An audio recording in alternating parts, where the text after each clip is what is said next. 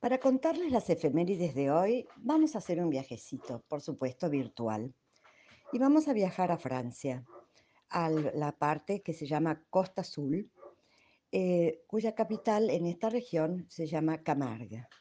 La región de Camargue es una región eh, muy bonita, eh, donde el río Ródano desemboca en forma de delta. Y si ustedes piensan, es el paisaje que más se parece a nuestra pampa porque son planicies eh, cubiertas de, de mm, como dicen los franceses, eh, de pantanos que desembocan en el muy azul y pacífico mar Mediterráneo. Bueno, allí en esta zona de Camargue se encuentra un pueblito muy antiguo que eh, es muy importante cuando ustedes entran a ese, puerti- a ese pueblito de casitas blancas eh, y arenas de playas muy extensas. Eh, la entrada al pueblo van a encontrar en una de las rotondas una, barca ¿m? sin vela y sin remo. Y si siguen adentrándose en las callecitas del pueblo, llegarán hasta una iglesia muy antigua, una iglesia del siglo XI. Este pueblito se llama Saint-Marie de la Mer, las Santas Marías del Mar. Por eso eh, viene a cuento esta descripción de este lugar tan bonito que tiene un parque nacional, donde uno pasea y ve los toros negros y los caballos blancos eh, y los flamencos que se pasean en las lagunas.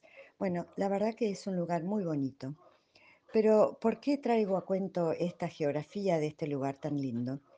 Porque cuentan que hacia el año 40 desembocaron en este, eh, embar- desembarcaron en este puerto, que era un pueblito de pescadores, muy humilde y muy sencillo, toda la familia de Lázaro, Marta, María, eh, María Jacobé, María Salomé y Sara. Todos ellos venían huyendo de Judea. Dicen que milagrosamente llegaron en esa barca eh, y se salvaron eh, de, de- de los embates del mar y de las persecuciones de los judíos. Esto es a cuento porque justamente hoy se celebra Santa Marta de Betania. Marta era la hermana de Lázaro y la hermana de María. Marta quiere decir jefa de hogar. Y la casa de, la herma- de Lázaro y sus hermanas en Betania era el lugar donde Jesús venía a descansar. La familia de Lázaro eran los amigos de Jesús. Marta, ella estaba al servicio, era el servicio callado. Por eso a Jesús le gustaba tanto venir a casa de sus amigos. Sabrán la historia, que Lázaro se muere, Jesús no llega y Marta es la primera en quejarse de que por qué no llegó a tiempo.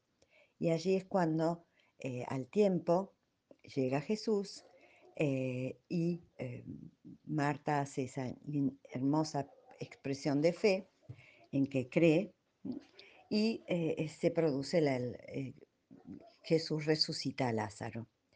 Bueno, ¿Por qué les hago este cuento? Porque Marta no se queda en Judea, llega a este pueblito y es aquí donde comienzan a evangelizar toda esta zona de la Provenza. Bueno, hoy recordamos entonces a Marta, Santa Marta de Betania, la hermana de Lázaro y de María, la amiga de Jesús. Y a Marta se le pide por todo lo que es el trabajo, ¿eh? por todo lo que es el servicio a los demás.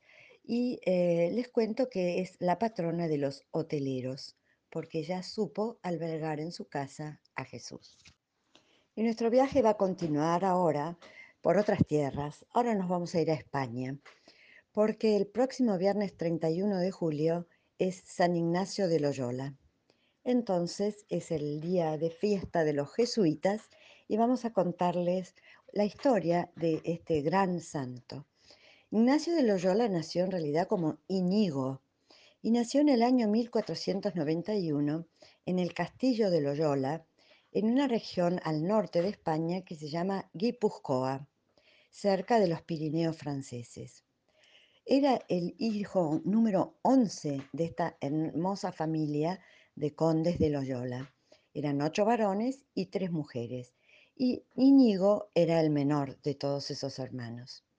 Bueno, Eh, su sueño fue ser militar y fue un militar con una vida bastante frívola y una vida cortesana como correspondía en esa época, eh, hasta que en 1530, en una de las batallas en las que él participaba, una bala de cañón le destroza las piernas. Lo trasladan a su castillo de Loyola y tiene que pasar años de convalecencia para poder curarse. Cuentan, porque él lo escribe en su autobiografía, que quiso leer las novelas de caballería y pidió esas novelas de caballería que a él le gustaban tanto. Pero en el castillo no había más que la vida de Cristo y la vida de los santos. Esto hizo que encendiera en su alma esas ganas de imitar a los santos. También pone, él cuenta en su autobiografía que tuvo una visión de consuelo y se le apareció en sueños la Virgen con el niño. Bueno, pasado el tiempo, a los 32 años, Ignacio decide hacer una peregrinación a Jerusalén. Pero antes de llegar, se detiene en Montserrat y allí lleva una vida de oración y de penitencia en una cueva de los alrededores. Él cuenta que en su experiencia mística la tiene allí en esa cueva de Montserrat y allí nace su libro Ejercicios Espirituales. Visita Tierra Santa y vuelve a España. Y ahí él reflexiona y se da cuenta que para ayudar a las almas, que era lo que él sentía, era necesario el estudio. Entonces viaja a París, a la Sorbonne, y empieza a estudiar teología. En 1534, con seis compañeros, hacen voto de castidad, pobreza y obediencia y ofrecen sus servicios al Papa. Llaman a su asociación Compañía de Jesús. Compañía, recuerden que él era militar, entonces era la mejor manera, su idea era luchar por Cristo contra los errores de la fe. ¿Cómo? Aprendiendo, estudiando mucho. Bueno, el Papa Pablo III les pide ser profesores en las universidades y a Ignacio le pide especialmente predicar ejercicios espirituales. El mismo Papa que aprueba la orden los ordena sacerdote en 1540. Entonces, dentro de la espiritualidad de los jesuitas, ellos se comprometen a obedecer a un superior general y, por supuesto, estar sujetos al Papa. ¿Cómo sigue esta historia? Bueno, para el resto de su vida, eh, Ignacio se queda en Roma, dirigiendo la orden y fundando colegios y universidades y muere sorpresivamente un 31 de julio de 1556. Fue beatificado en 1609 y canonizado por Gregorio XII en 1622. Los jesuitas han tenido una relevancia en el mundo entero.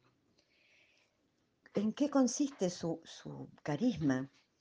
Bueno, sus, sus primeras ideas son la fortaleza frente a los problemas de la vida, el desprendimiento, el amor a Dios, el entusiasmo para seguir a Cristo, la caridad probada y la obediencia al Papa.